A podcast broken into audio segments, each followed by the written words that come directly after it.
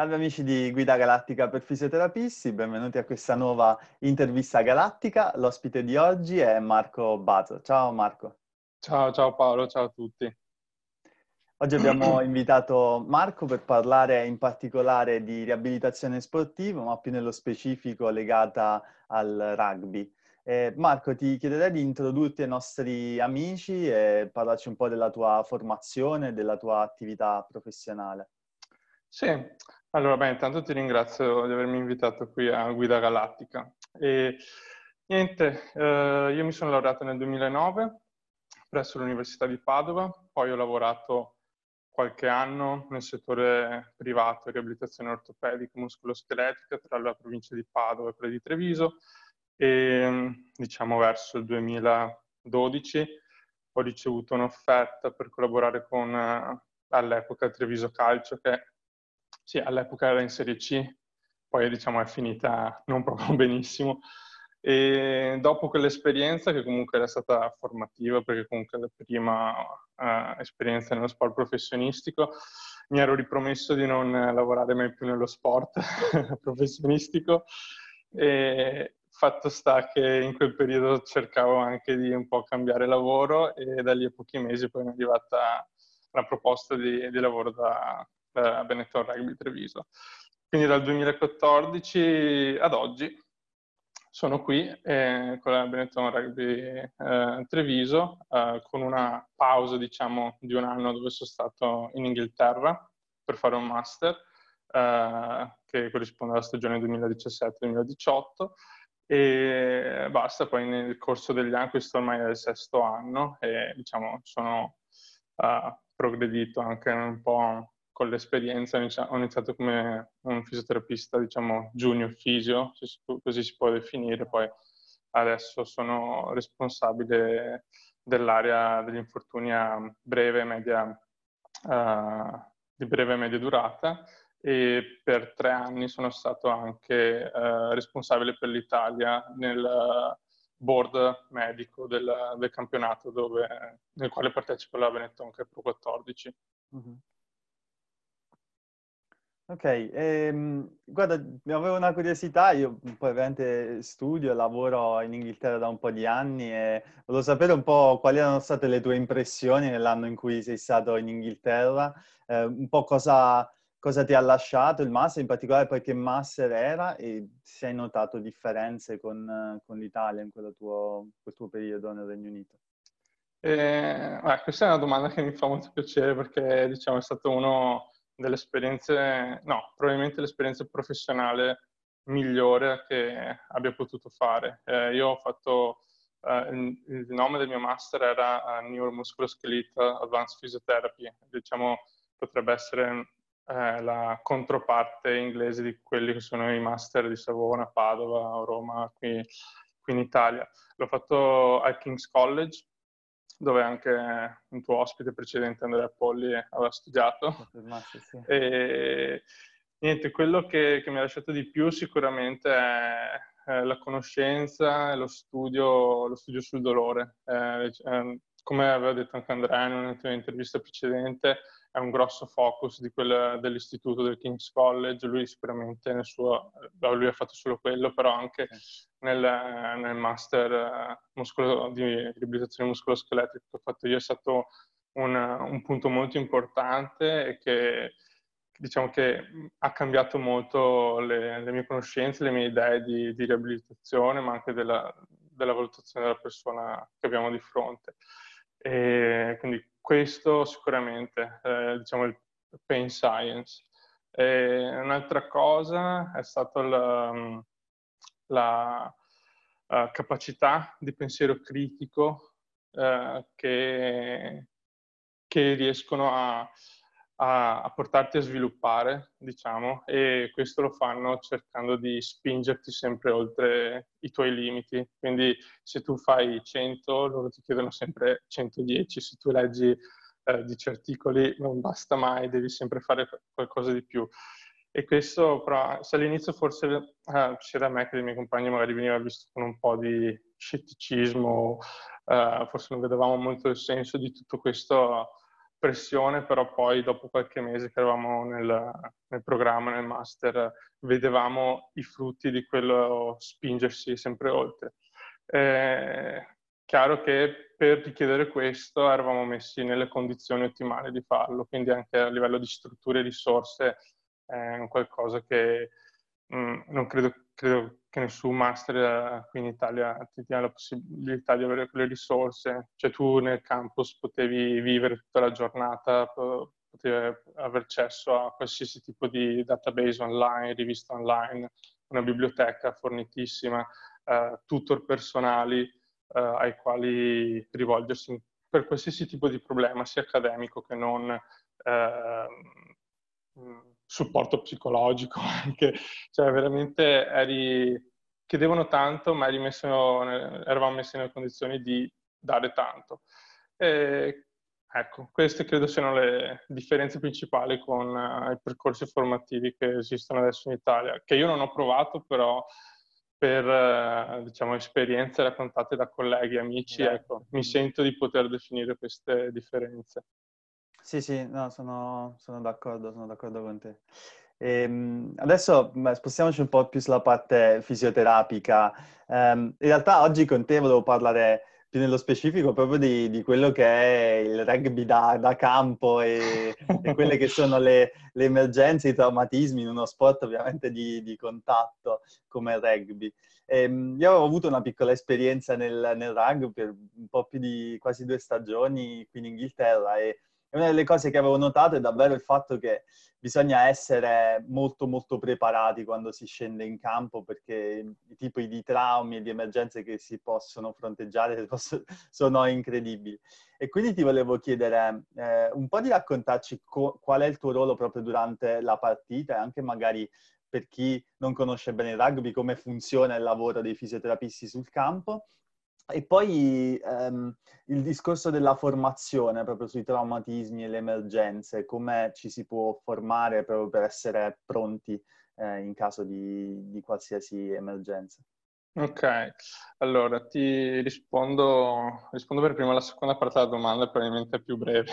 Okay. e, allora, noi, eh, diciamo, fisioterapisti delle squadre eh, italiane che partecipano al campionato Pro 14, hanno l'obbligo eh, di formazione eh, per quanto riguarda la traumatologia sportiva.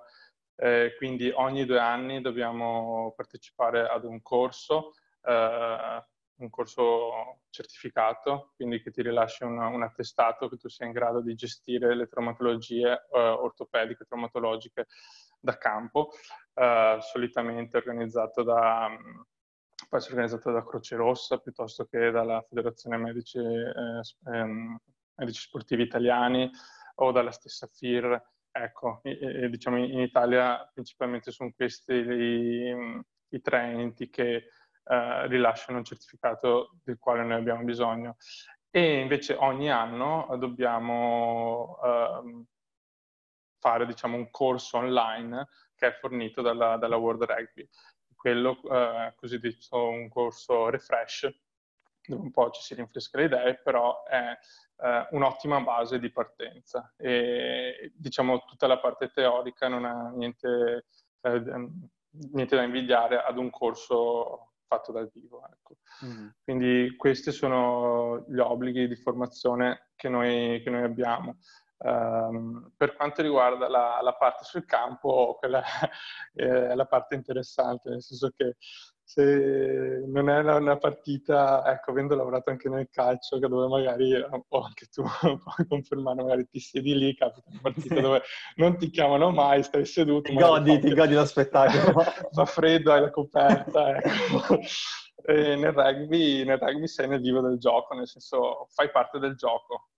Ecco, no, sei, sem- sei, il tuo compito è quello di stare ovviamente al di fuori della linea che diventa il confine, però eh, tu sei proprio vicino a tutte le fasi di contatto e anzi eh, è, sta al fisioterapista stesso prendere la decisione qua- di quando entrare, se entrare, se è meglio non entrare. Mm. E, quindi è, è, molto adrenalinico, non ti permette molte distrazioni e anzi... È, eh, proprio per quello che abbiamo detto, per l'obbligo uh, di formazione sulla traumatologia sportiva, bisogna essere anche molto rapidi ed efficaci nel prendere decisioni, perché, perché poi è responsabilità tua, se entri, eh, di comunicare agli allenatori, al medico o chi che sia, premessa, perché tutto lo staff è in comunicazione via radio, quindi eh, preparatori, allenatori, fisioterapisti, medici, dirigenti, insomma tutto quanto e a volte è anche un casino perché se tu pensi di avere 20 persone in un solo canale comunicativo e con lingue diverse può essere veramente un attore di Babele. E, ehm, però sì, devi, bisogna essere veloci nel prendere decisioni e prendere quella la più ottimale. Poi può essere anche, eh, si può anche sbagliare, però diciamo la pressione e l'adrenalina sono sempre molto forti e, e, sicuramente per fare il fisio da campo bisogna, bisogna appunto avere un minimo di formazione. E questo non è tutto perché nelle competizioni così definite elite da World Rugby c'è l'obbligo di avere un sistema video uh, de- della partita, quindi ci sono de- varie telecamere posizionate in punti strategici dello stadio per monitorare tutte quelle situazioni dubbie che possono, uh, portare, scusa, che possono portare a traumi cranici o uh, per rivedere un trauma cranico uh, che si è verificato in maniera palese, però per rivedere com'è stata la dinamica e per assicurarsi in sostanza uh, che, che, la salute dei, dei, giocatori sia salvaguardata il più possibile. Quindi solitamente un fisioterapista della squadra di casa viene adibito al ruolo di, uh, diciamo, video reviewer, cosiddetto, quindi sta in una stanza dedicata con, con il video dove ha accesso a tutte le telecamere e quel, quel fisioterapista in quel momento lavora per entrambe le squadre, quindi ha un ruolo neutro, è in comunicazione con il match day doctor, che è diciamo, l'arbitro medico della partita, e, e niente, assieme, video reviewer e match day doctor eh, monitorano tutte quelle situazioni, tutte quelle situazioni un po' grigie, eh, dubbie che possono, eh, possono verificarsi attorno al tema traumi cranici. Ecco, quindi eh, se vogliamo questo ruolo forse ancora un po' più adrenalinico, eh, forse non, non, adrenalinico, però più di responsabilità rispetto esatto, a quello del, del, fisioterapista di quando si sta proprio in campo. E poi, vabbè, prima della partita le varie fasciature e dopo la partita varie valutazioni, però sì, diciamo che è molto vario ed è molto, molto articolato, ecco, il giorno della partita per un fisioterapista. Non è un giorno di riposo. No. e, ehm, hai, hai, parlato proprio dei, dei traumi cranici, no? quella che in inglese si chiama concussion, e, e, poi questo è il tema che volevo sviluppare con te oggi. Quindi ti chiederei di iniziare a parlare in generale dei traumi cranici, ehm, di come si presentano e di come vengono anche valutati da voi. Ok, allora, eh, beh, diciamo, andiamo, chiamiamolo concussion direttamente, perché poi il trauma, trauma cranico non è detto che corrisponda a concussion. Eh, concussion, se si può dare una definizione così al volo, è un, un trauma che può essere diretto alla testa o diretto al corpo con conseguente trasmissione di forze a, alla testa al quale consegue un, un'alterazione eh, della funzione del, del, sistema nervoso centrale, ecco, diciamo in soldoni. E, ehm, è un uh, hot topic, diciamo, del momento, soprattutto nel rugby, essendo uno dei maggiori sport di contatto, ed è un problema che uh, nella maggior parte dei casi si è gestito in una maniera opportuna, corretta, ha una, una buona prognosi, si risolve in poco tempo e eh, di fatto richiede solamente del monitoraggio. Eh, il problema inizia nel momento in cui non si gestisce bene un primo evento di concussion e nel caso dovesse verificarsi un secondo evento, ecco lì possono svilupparsi una serie di problematiche eh, permanenti o a lungo termine eh, che sono molto molto invalidanti per, per la persona che, che, le subisce. A volte eh, credo anche, insomma, può, può, portare a morte, insomma, se ripetute concussion non vengono, non vengono trattate. E, ehm, Uh, scusa, qual era la seconda parte della domanda che non mi ricordo? Eh, no, e poi qual era la, la valutazione che si fa? Di ok, e per quanto riguarda la valutazione, allora, um, anche qui ci sono differenze tra tipi di campionati e tipi di sport. Allora, per, ti parlo per la mia esperienza, insomma, per uh, rugby professionisti statistico eh, relativo al campionato Pro 14. Chi non sapesse Pro 14 è un campionato che coinvolge Italia, Scozia, Galles, Irlanda, Irlanda del Nord e Sudafrica. E, mh, a valutazione fino alla stagione, a questa stagione presente, diciamo adesso con il lockdown non si sa se si riprende o meno. Comunque abbiamo utilizzato lo SCAT 5. Precedentemente lo SCAT 5 veniva utilizzato uh, l'HIA, eh, la KIA era una versione breve, diciamo, derivata dallo SCAT5. Poi hanno eh, pensato, eh, ma se usiamo lo SCAT5 abbiamo una, uno strumento più accurato, hanno visto di no, quindi poi dalla stagione successiva adesso si ritornerà di nuovo per, alla, per chi magari non conoscesse cos'è lo SCAT5, ti va di... Uh, sì, eh, lo, lo, lo, SCAT5 è una, una, scala di valutazione, in sostanza, dove vengono valutati segni e sintomi eh, riportati dal, dal, paziente e funzionalità eh, pertinenti alla sfera cognitiva, quindi attenzione, memoria eh, e diciamo, la funzione del sistema nervoso centrale, quindi eh, udito, vista e equilibrio. E in sostanza questo. Eh, ca- capacità di, eh, di, svolgere compiti a, livello cognitivo, quindi magari eh, fare delle piccole operazioni. Ecco. È un test che può essere svolto benissimo in tra i 10 e i 13 minuti, dipendente dalle, insomma, dalla, uh, da quanto una persona è abituata a farlo. E, in sede di partita è il, il test che ti permette, se positivo, scusami, che ti obbliga, se positivo, a rimuovere il giocatore, invece ti permette, se negativo, di, ti permette di continuare a, a giocare. Ecco. E, ehm, questo è lo SCAT 5.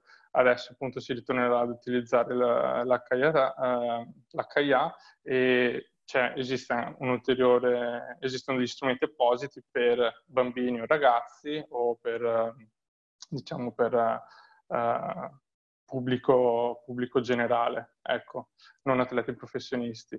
E, mh, differenza, l'unica, diciamo, uh, nota è se durante la partita il giocatore subisce uh, un trauma talmente invalidante uh, uh, per il quale diciamo, si vanno a verificare determinati segni o sintomi uh, che possono essere perdita di coscienza, disartria, atassia, capacità di non, di non reggersi in piedi oppure se il giocatore rimane per molto tempo a terra prima di rialzarsi in piedi, Uh, altri segni eh, neurologici, diciamo, eh, neurologici, ecco, quelli sono quelli eh, cosiddetti criteri 1 per i quali il giocatore viene eh, rimosso immediatamente. Lo SCAT5 non è nemmeno necessario in quel momento, si, si poi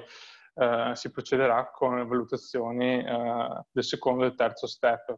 Poi l'altra parte importante, ovviamente, tutto il rachide, il discorso del rachide cervicale, del, dell'immobilizzazione sì. in alcuni casi. Eh, sì, quella e poi anche un altro, un altro, grosso capitolo, nel senso che nel momento in cui qualsiasi trauma si dovesse verificare dal, dal torace, diciamo dalla zona della clavicola in su, lì bisogna procedere con tutte le manovre eh, adeguate che ovviamente vengono insegnate durante i corsi di cui eh, avevo, avevo, parlato prima e sì, bisogna procedere con le manovre di immobilizzazione e spostamento della persona più, più accurate.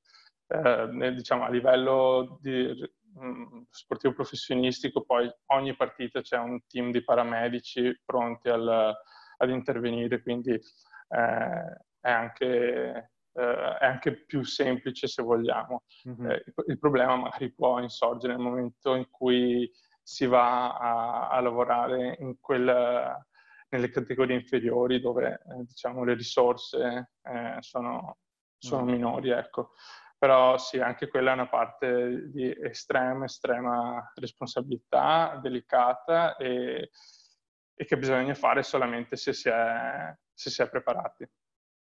Certo, certo. E nel caso in cui ecco, un giocatore è stato diagnosticato con concussion, quindi finisce la partita, non rientra in campo, eh, cosa succede poi da, dal momento successivo alla partita fino poi al ritorno in campo? Allora, dal momento successivo alla partita eh, il giocatore deve essere rivalutato entro tre ore dal, dall'episodio traumatico all'interno dello stadio in presenza del match dei doctor. Quindi non si può lasciare la, uh, lo stadio finché non viene fatta la seconda valutazione.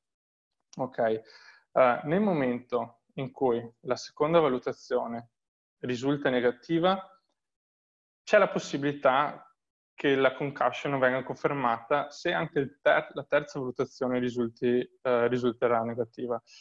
Ma se la seconda valutazione risulta positiva, no, anche se la terza valutazione risulta positiva, eh, scusa, anche se la terza valutazione risulta negativa, comunque la concussion viene confermata. Ok? E questo perché in sostanza non c'è uno, uno, strumento in grado di diagnosticare la concussion al momento. C'è una diagnosi un po' ad esclusione o comunque multifattoriale. E, fin tanto che il giocatore poi presenta segni o sintomi, poi ovviamente il giocatore va monitorato, gli, dati, gli vengono dati consigli di non, cercare di non stare al telefono, di non giocare a videogiochi, non guardare troppo televisione, di non essere esposto a stimoli luminosi, acustici eh, intensi, di riposare una, una, a casa tranquillo, eh, queste, anche di non leggere. Ecco, spesso con i giocatori è un problema che non sorge quello di leggere. e, anche la guida, per esempio. No? È... Anche, anche, la guida, esatto, cercare di essere accompagnati a casa, però lì sono sempre molto, diciamo, supportivi tra di loro, tra di loro giocatori. Non bere alcolici, molto importante. Soprattutto nel rugby. Soprattutto nel rugby, esatto. Eh, diciamo, in sostanza, di stare più tranquilli possibile, eh, più tranquilli possibile. E poi appunto il lunedì eh, successivo viene effettuata la terza valutazione, però solo nel momento in cui non ci sono più segni e sintomi, allora si può riprendere con una, eh, con una reintroduzione graduale dell'attività sportiva. Ora, questo è possibile se ovviamente in una struttura eh, come succede nel rugby d'elite, diciamo, eh, le squadre sono in grado di sopportare il giocatore con determinati tipi di, eh, di cure mediche, ok? Quindi devono avere la possibilità di accessi abbastanza rapidi a visite neuropsicologiche, eh, neurologiche, neuroimaging, eccetera, eccetera. Nel caso eh, un giocatore dovesse, eh, si trovi in una squadra che non ha queste possibilità, è necessario far osservare una settimana di riposo dal momento in cui la persona è senza sintomi, senza segni e sintomi. E solo dopo quella settimana può riprendere uh, una ripresa, diciamo, può riprendere gradualmente l'attività sportiva. E anche la ripresa comunque graduale è tutta definita in, in cinque step e ogni, cinque step, e ogni step ha uh, diciamo, le sue caratteristiche. Sì, sì. E, ehm, ci sono poi differenze anche di età rispetto al ritorno in campo? Cioè con gli atleti più giovani avete un approccio diverso rispetto magari eh, a giocatori un po' più adulti? Sì, allora fortunatamente eh, noi, diciamo io lavoro in una prima squadra dove non c'è nessun atleta minorenne quindi non ci sono problemi di gestione diverse. Eh, ovviamente nell'eventualità che l'atleta sia minorenne, eh, il periodo di riposo eh, è obbligatorio, è di due settimane e, e, e quindi i tempi cambiano, esatto. Eh, però diciamo che se da un lato, sì, io sto portando la mia esperienza in una prima squadra, però dobbiamo tenere presente che la maggior parte delle persone che praticano la rugby nel mondo sono dai 18, 18 anni in giù, perché se consideriamo tutte le under 18, 17, 16 così via, fino all'under 8, 6, quello che è, insomma, la, i numeri sono molto maggiori, quindi eh, sì, bisogna, bisogna, stare molto attenti, molto attenti nel ritorno, ritorno all'attività sportiva in, questa, in, questo tipo di popolazione e, e rispettare i protocolli, perché eh, quelli non lasciano via di scampo, insomma. Esatto, sì, sì, sì, sì. No, ma infatti, guarda, mi ha fatto molto piacere parlare con te di questo argomento della concussion, perché io lo vedo lavorando nello sport qui in Inghilterra, dove eh, davvero c'è una sensibilità incredibile su questo argomento e c'è moltissima informazione, formazione che viene fatta anche per, per genitori e per gli atleti continuamente durante l'anno. E, ehm, e, un po' parlando con te ho notato proprio questa differenza qui. Allora ti volevo chiedere, secondo te, cosa, cosa manca in Italia magari per ave- fare più informazione su questo su questo aspetto qui. E poi ti volevo chiedere sia per i professionisti o comunque anche per, eh, per i fruitori del, del, rugby, ci sono dei canali per avere più informazioni su queste tematiche? Ok, allora, domande molto interessanti che potrebbero tenerci qui giorni eh, a sì. parlare. Cosa manca in Italia?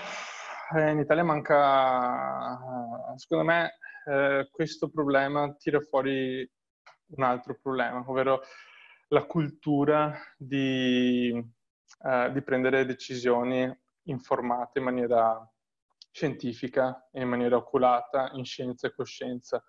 Uh, diciamo, il, il, il, Regno Unito ha il vantaggio che il rugby eh, una, è, costituisce una grossa parte della loro della cultura britannica e quindi questo sicuramente ha aiutato.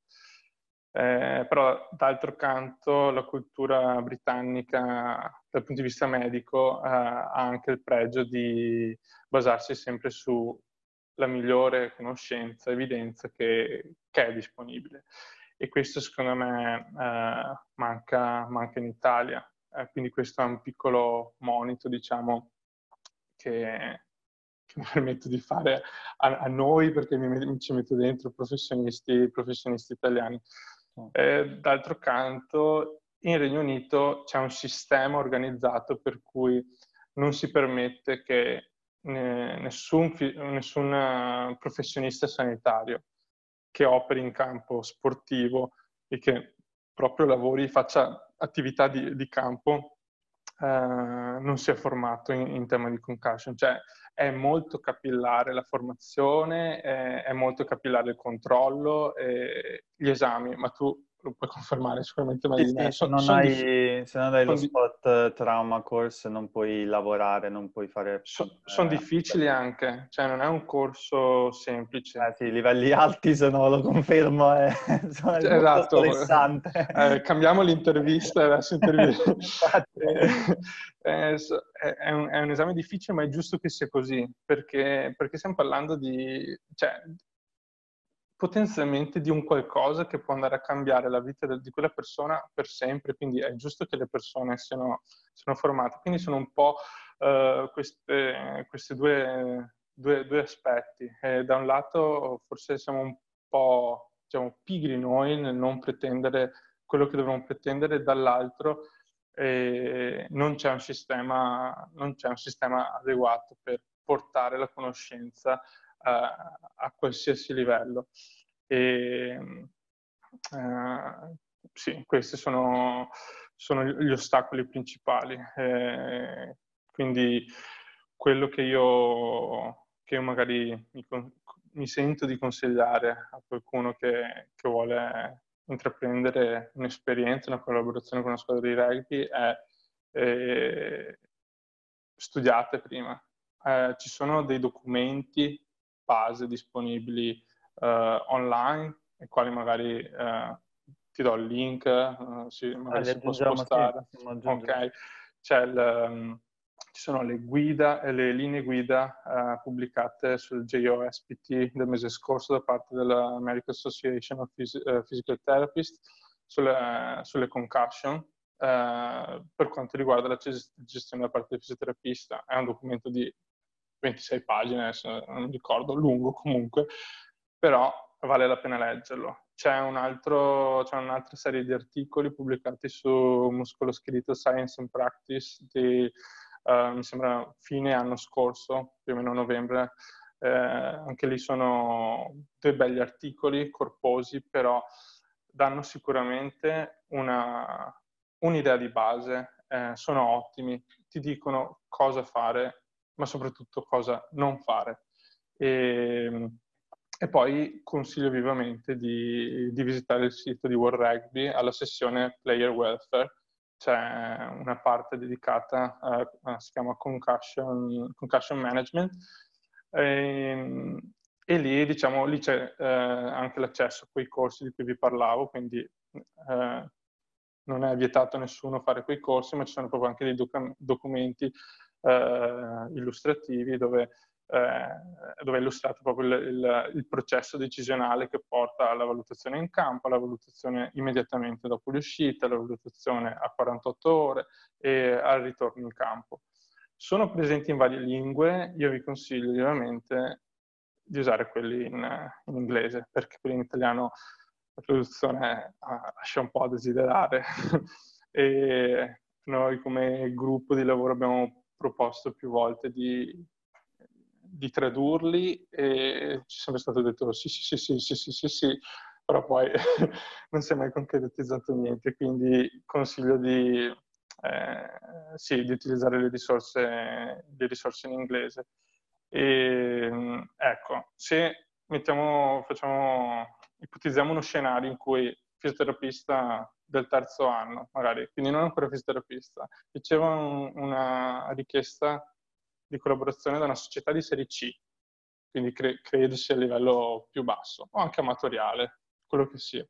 E non sapete niente di concussion, iniziate tra una settimana, in una settimana mettetevi a leggere questi due eh, documenti pubblicati su Musculoskeletal Science and Practice e JSPT e in più dedicate una due giorni per fare i corsi online, leggere tutte le linee guida di World Rugby e sicuramente il vostro approccio cambia e siete molto più tranquilli.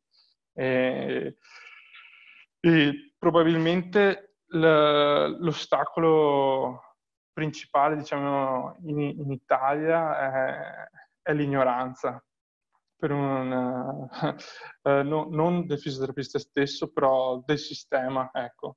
Cioè, secondo me un fisioterapista che inizia in una squadra di rugby, ma probabilmente anche togliamo il rugby perché magari viene sempre associata, associata la concussion al rugby, come se nel calcio non esistesse, come se nel, uh, so, uh, uh, equitazione non esistesse, basket, cioè concussion qualcosa può succedere anche cadendo in bici però eh, ci sono degli stigmi ancora presenti, secondo me, derivanti magari dal, da quel rugby eh, che era tutto volemo se bene, baci a bracci, ci vogliamo birra in ogni caso e, e tutto è risolto.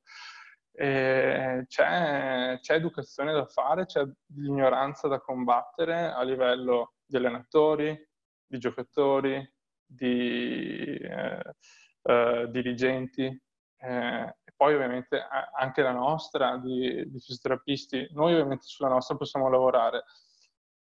E purtroppo dobbiamo lavorare anche sull'ignoranza degli altri, quindi il, eh, chiunque voglia intraprendere una carriera nel rugby o nello sport in generale, soprattutto di basso livello, secondo me deve, deve essere paziente e soprattutto deve intraprendere questa sorta di crociata, se così vogliamo chiamarla, nel, nell'educare, nell'educare tutti quelli che gli stanno attorno. Perché se noi pensiamo, educhiamo una persona che è l'allenatore, andranno a beneficiarne 30 ragazzi. Quindi educhiamo una persona per migliorare eh, la qualità di, di vita di, di, 30 ragazzini. Eh, sì, non è poco se ci pensiamo. Eh, eh, sì, l'ignoranza è una brutta veste, però si sconfigge solo con la cultura.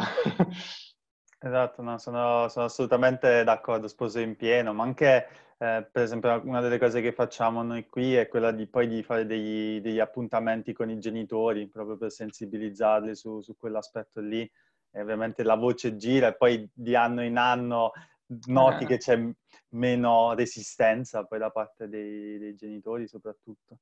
Eh sì, non è, un, non è, un, processo lento, scusami, non è un processo veloce, sicuramente è un processo lento perché il cambiamento comunque richiede tempo, sicuramente nel momento in cui ti sembra di avere eh, sortito qualcosa da qualcuno, magari quel qualcuno va a chiedere un altro feedback da, da qualcun altro, il loro amico, dicono no, no, ma io sono tornato dopo due giorni, stavo bene, sì, ho vomitato il giorno dopo, però poi sono stato bene.